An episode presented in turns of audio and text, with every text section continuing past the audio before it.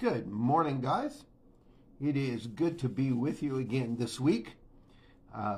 Pray that you've had a good week. We had a great weekend. We spent with our kids and grandkids, and back at another week. So thank you, you guys who are going to access and listen today. I appreciate it so much. I want to talk about courage today. Courage. What does it mean to be courageous?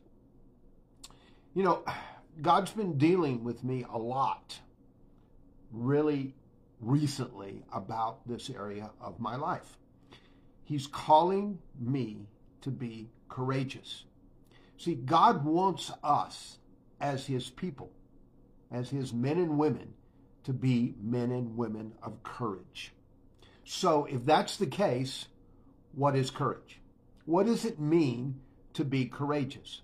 Well, in the dictionary definition of courageous is dealing with anything recognized as dangerous, difficult, or painful instead of withdrawing from it. So basically, courage is not being afraid. I think a lot of times we think of courage, we think of somebody who isn't afraid, okay? I mean, they look at this situation and go, oh man, that's no big deal, and they just rush into it. That's not really courage.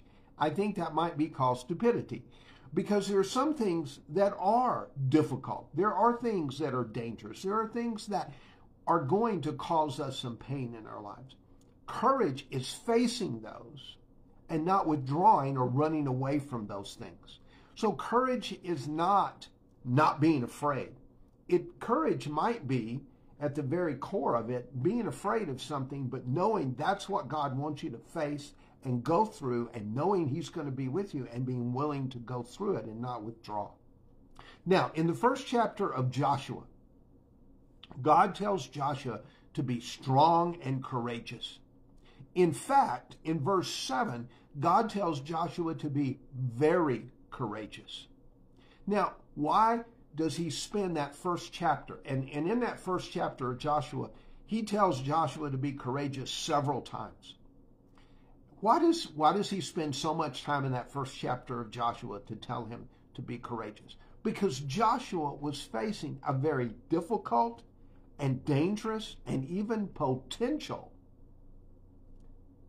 very, very hard time in his life. Potentially painful, potentially dangerous, and it certainly was going to be difficult. I mean, first, Joshua is taking over for Moses.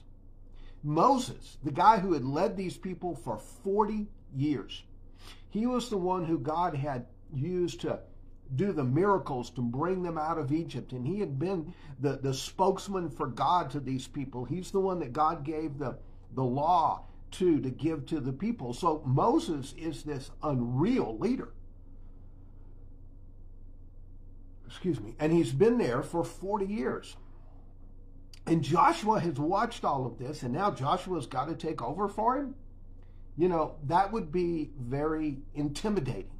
And so he tells him, be courageous. Because he's telling Joshua the same God that was with Moses, that worked all of those things in and through Moses' life, is going to be with you. But then Joshua is going to lead the people into the land. But the land is occupied. There are other people there who don't want the Israelites to come in to that area of the world. And so they're going to oppose them physically, so they know they're going to have to fight battles. So Joshua is facing a very dangerous, a very difficult situation. And God is telling him, don't be fearful, be courageous. Why? Because I'm going to be with you. See, he's not going to abandon us. God will never leave us. God will never abandon us. God's love and acceptance of us is not based on our goodness, which, apart from him, we don't have any, by the way. No, it is based on who he is and what he has promised and what he has done. See, not only do I trust who God is through his scripture. Through scripture, I come to know who God is, and I believe it, so I trust who he is. I see the things that God has done in the past. okay? Not only in the Bible, but in my life. Several years ago, I was, I won't say challenged, but I was kind of taught, or I was led to do spiritual markers in my life. Spiritual things that happened, that God did, that I kind of put a stake down in and said, yeah, that's God at work. And I have those in a notebook. And every once in a while, when difficulties come and there's a little bit of opposition to what I know God is wanting to do in my life, or even when I'm reluctant to do what God wants to do, I go back and I look at those because they remind me not what God did in biblical people's lives or in other people that I know, but what God has done in my life. And then I read in Scripture those things that God is promising in the future to do, and I can trust those. See, God's love and acceptance is a done deal. I don't have to earn it.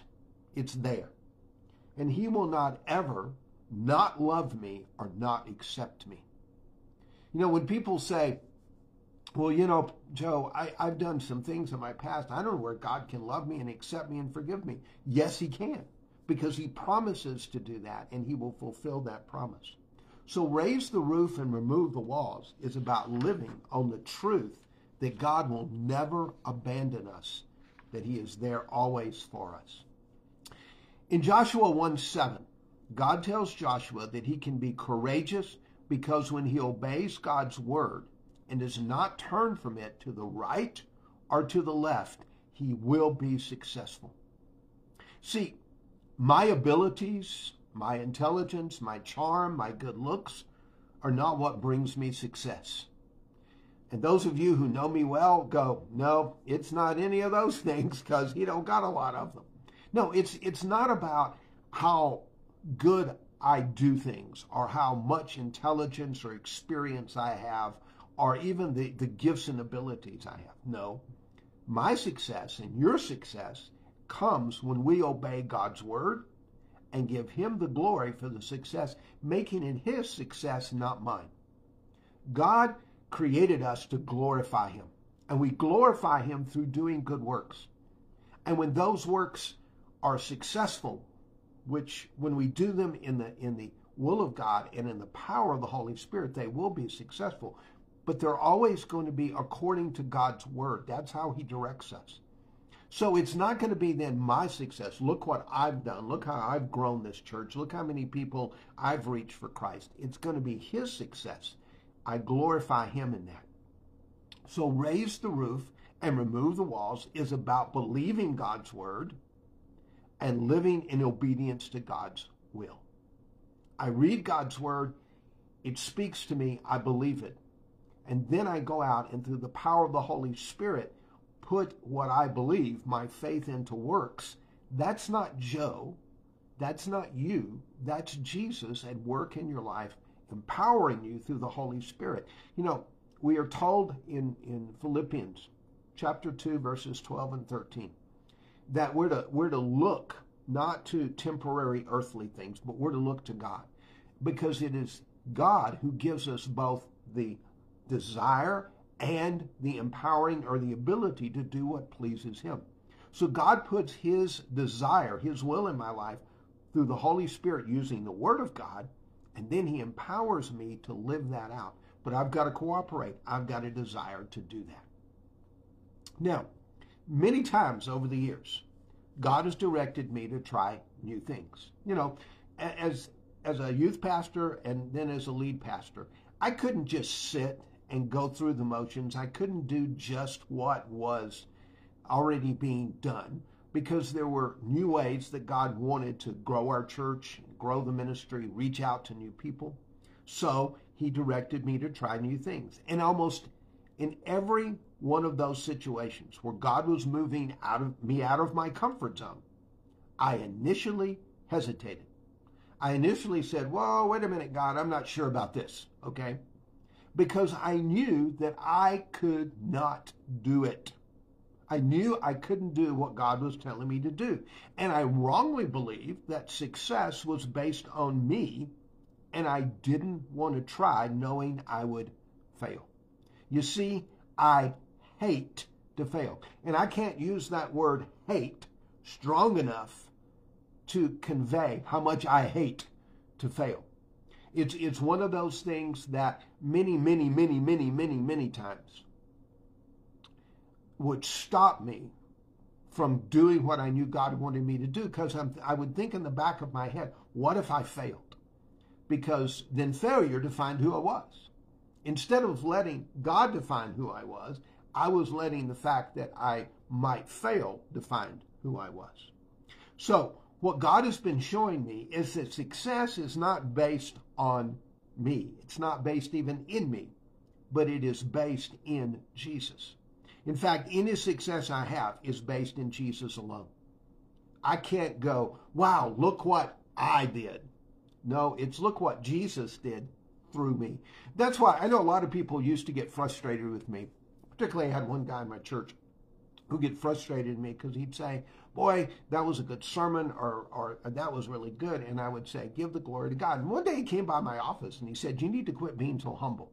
Now, if he knew what was on the inside of me, he would never have said that, because in the inside of me, it's going, yeah, I did that pretty good, didn't I? I said, listen, my success, anything that I do that touches your life, that really, truly impacts your life, that is not Joe. That is Jesus, and he needs to get the glory and the credit for that, okay? So I know I'm not very courageous about sharing my faith one-on-one. Oh, I can do this in front of a tablet or a computer or telephone. I can stand up in front of hundreds of thousands of people and teach the Word of God. That, to me, is very easy. That is sort of like a natural gift that God has given me. And so that never intimidates me. But to share my faith one-on-one with somebody, that has always been a pretty intimidating thing. But God dealt with me in that area of my life. I was in my office one day, and our ministry assistant came in, and she said, there's a family of 4 out here who would like to talk to you. I said, sure, send them in. So we got another chair, got them situated. And I said, what is it that I can do for you guys? You ready for this? This is what they said. We want to know if you can help us surrender our lives to Jesus. Now, folks, that's a no-brainer, okay? Even a person like me, not bold about sharing my faith one-on-one, can do it when somebody comes in and sits and says, tell me how to give my life to Jesus. Tell me how to become a Christian. Tell me how to surrender my life to Jesus as Lord. Even I can do that, okay? Because I didn't have to make small talk. I didn't have to do any chit-chatting. I didn't have to come up with some way to move into talking to him about Jesus. It was just a direct, will you tell us how to do this? So when we put ourselves available to God, even when he knows, man, this is scary for these people. This is taking them out of their comfort zone. When we're willing to do that, God will come and he will give you something like this that just is so easy, and you go, wow, that was easy. That was really powerful that God did that for me. Believe that God will do that in those lives when you're willing to admit, yeah, I'm fearful in this area. I'm weak in this area. I'm turning it over to you, Father. Then in Joshua 1:9, God tells Joshua to be courageous and not to be terrified or discouraged, because God was with him, literally.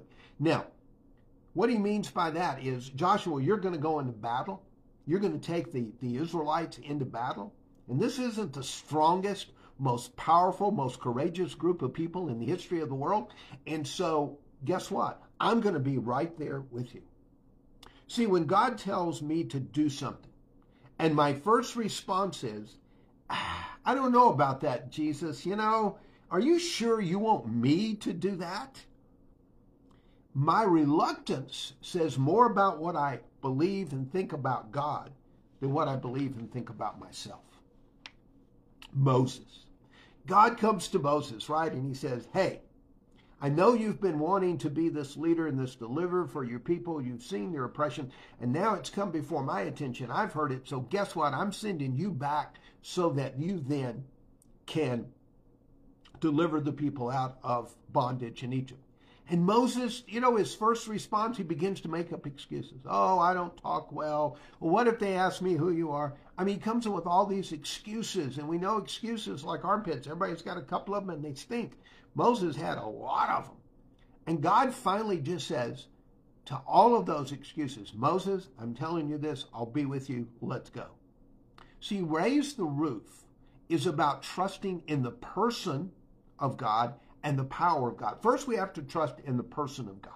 We've got to believe that God is who he says he is, and then that God can do what he says he can do. You know, why do you trust the people you trust? Well, I think there's two reasons we trust the people that we trust. One, we know the person. We know their character. We know what they've done in the past. We know them as a person, and we have come to trust them as a person. And then we trust their ability. Give you an example. Back in December, we began to have problems with our heater. The pilot light was burning out. And there's instructions on there on how to relight the pilot. But neither my wife or I are good at things like that. But we had some friends who were so gracious that every time it blew out, they would come over and they would relight it. And we watched them do it. We watched how they did it. And then the last time it blew out, my wife and I, relit the pilot. Why? Because we had watched people do that, okay? We trusted them as people. They had knowledge. I knew they had knowledge. And then I watched them do it several times, so I knew they had the ability. And in watching them, they, in a sense, taught us how to do that. We trust the person of Jesus, and then we trust his ability and his power. In 2020, Jesus taught me more about trusting him than I think at any other time in my life. Certainly in any other time in those 40-something years of ministering in the local church. Pastoring a church through something our nation had never gone through before. And the different weird things that some of our government leaders were making us as the church do. Not knowing from one week to the next what we were going to be facing, having to use technology that I had never before used just to communicate with my faith family, just to keep our faith family together as a family, was sometimes almost an overwhelming test.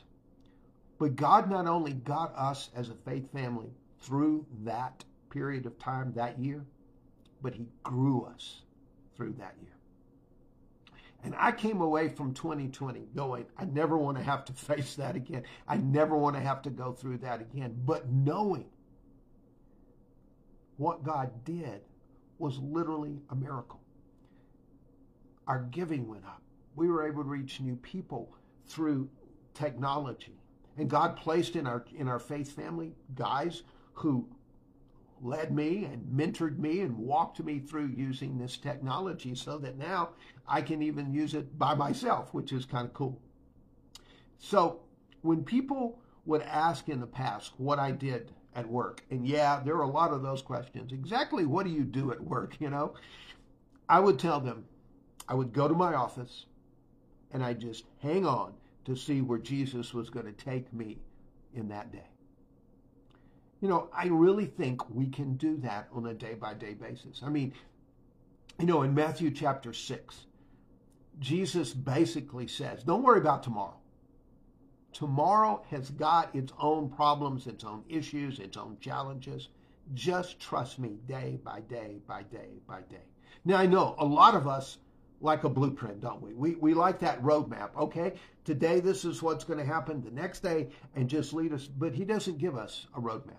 How did he lead the nation of Israel in those 40 years when Moses led them in the wilderness? Day by day. Cloud leading them during the day. That pillar of fire leading them at night. We're told that when the cloud lifted and began to move, then the Israelites moved with it. When the cloud stayed put, they stayed put. That's really what God is asking us to do. Only we don't have a cloud or a pillar of fire. We have the Holy Spirit living in us to day by day direct us to do what he wants us to do. Now, finally, in Joshua 1:18, God tells Joshua to be courageous because God himself will protect him and will protect the nation. Exodus 15:3 says, the Lord is a warrior. The Lord is his name. The fact that God is a warrior and he fights for us, he fights our battles, is an awesome, awesome thing. I think a lot of people make God wimpy. I'll just be honest with you. You know, I grew up, came of age in the 60s, early 70s, and I think there are a lot of people who want to make Jesus kind of a hippie flower child. Now, Jesus is gracious, he's loving, he's merciful, he's compassionate, but he's also holy, he's also righteous, he's sovereign. He is an all-powerful God. And so when anything opposes us as his people, or anything opposes his will, he's a warrior. He goes out there and he fights our battles for us. I can't tell you how many times as a pastor I had huge opposition facing me. I'll never forget one particular situation where we were trying to hire staff in our church.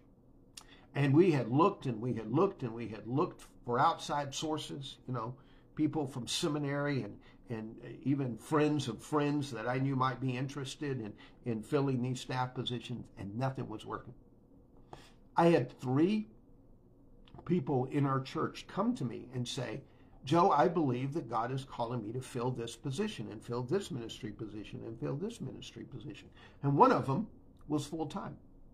And so we went before the church and we said, hey, I know this isn't what we talked about and what we planned, but look what God has done. And the opposition that the enemy brought against me personally and against this whole situation was unreal. And yet, when God accomplished that, which he did, by the way, if you oppose God, you're going to lose. Okay, you just are. And when God arranged that and brought that about, the church grew. And the church deepened in their walk and their relationship with God. And it was really cool to see. God is not wimpy. God is all-powerful, and he is a warrior who will be there to fight our wars.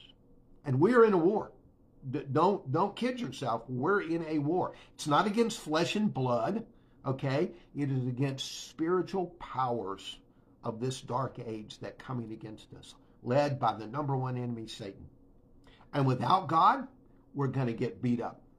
Without God, we're going to be defeated. And without God, we will eventually be destroyed. But with God, we will win. We win because God is stronger than anything or anyone who can oppose him and his will working through us. And the truth is, God has really already won the war. It's really over. Satan just doesn't know it. It's like in the War of 1812 here in our country, the Battle of New Orleans, which was a huge victory for America, was actually fought after the British and the American government leaders had gotten together and were signing a peace treaty. But they didn't know that. And they still won. See, God's already won. Satan's going to continue to fight, and we have to stay in the battle. We have to realize that it's God's power that's going to win those individual victories. But God has already won the overall victory, and so we don't have to sweat that. So raise the roof and remove the walls is about letting God be our warrior who fights our battles with us. When I was a kid, I had a guy named Doug. And Doug was a bully, and Doug used to love to bully me. And he did some rather nasty things to me. And there was an older guy in our neighborhood, and he found out what Doug was doing to me. And so one day, I was over across the street in the park, and Doug shows up, and he's fixing to bully me. And this guy, I didn't even know he was there, kind of comes out of nowhere and he says, Doug, you touch Joe again, you're going to answer to me. Never had another problem with Doug. Not because he was afraid of me. He was afraid of this guy who says, if you touch Joe again, you're going to have to deal with me. When we are opposed, when we're doing God's will, you know what God is saying to Satan and his demons? He's saying, you touch them again, you're going to deal with me. Now, when I allow God to raise the roof and remove the walls, I become more courageous because my willingness to open myself up to God and to be transparent with others allows God to fill me with the courage and boldness of His Spirit. His Holy Spirit is as powerful as the Father and the Son because He's God. And He gives me that boldness, the boldness of Jesus. He gives me that power to work in and through me. And God has given us His Word. And in His Word, there are people we can look to as models of this kind of courage. Daniel, as he faces the lion's den. When I read that, I always kind of chuckle because the king, the Persian king, who has to put Daniel in a lion's den because he passed that stupid law, is more afraid about what's going to happen to Daniel than Daniel is. Daniel's pretty confident. God's got this. He's going to take care of me. And what did God do? He shut the mouth of those lions. Shadrach, Meshach, and Abednego into the fiery furnace. They go, don't worry, king. We're not going to bow down to that because God's going to deliver. And if He doesn't, it's okay too. We're still not going to bow. They trusted God that no matter what, He would take care of them. He got them out of there. They didn't even smell of smoke. David, as he faces Goliath, Goliath's got the weapons, the training, the experience, and David comes and he goes, hey, dude, I come with you in the name of the Lord, which trumps your weapons, it trumps your training, it trumps your experience, and he defeated him. Andrew, as he brings everything to Jesus, he brings Peter to Jesus. No concept of what God was going to use and work in Peter's life to do. He brings a little boy with a minuscule lunch to feed thousands of people. No idea what Jesus is going to do with this, but he trusts Jesus and he brings everything to him.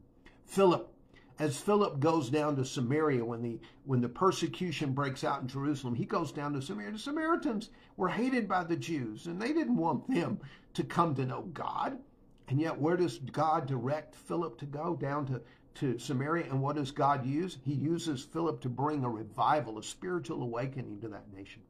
Barnabas, as he brings Saul to the apostles and vouches for him and says, yes, God has changed his life. Man, there had to be somewhere in the back of Barnabas's mind, what if Saul's faking this and he's just finding out who the leaders are?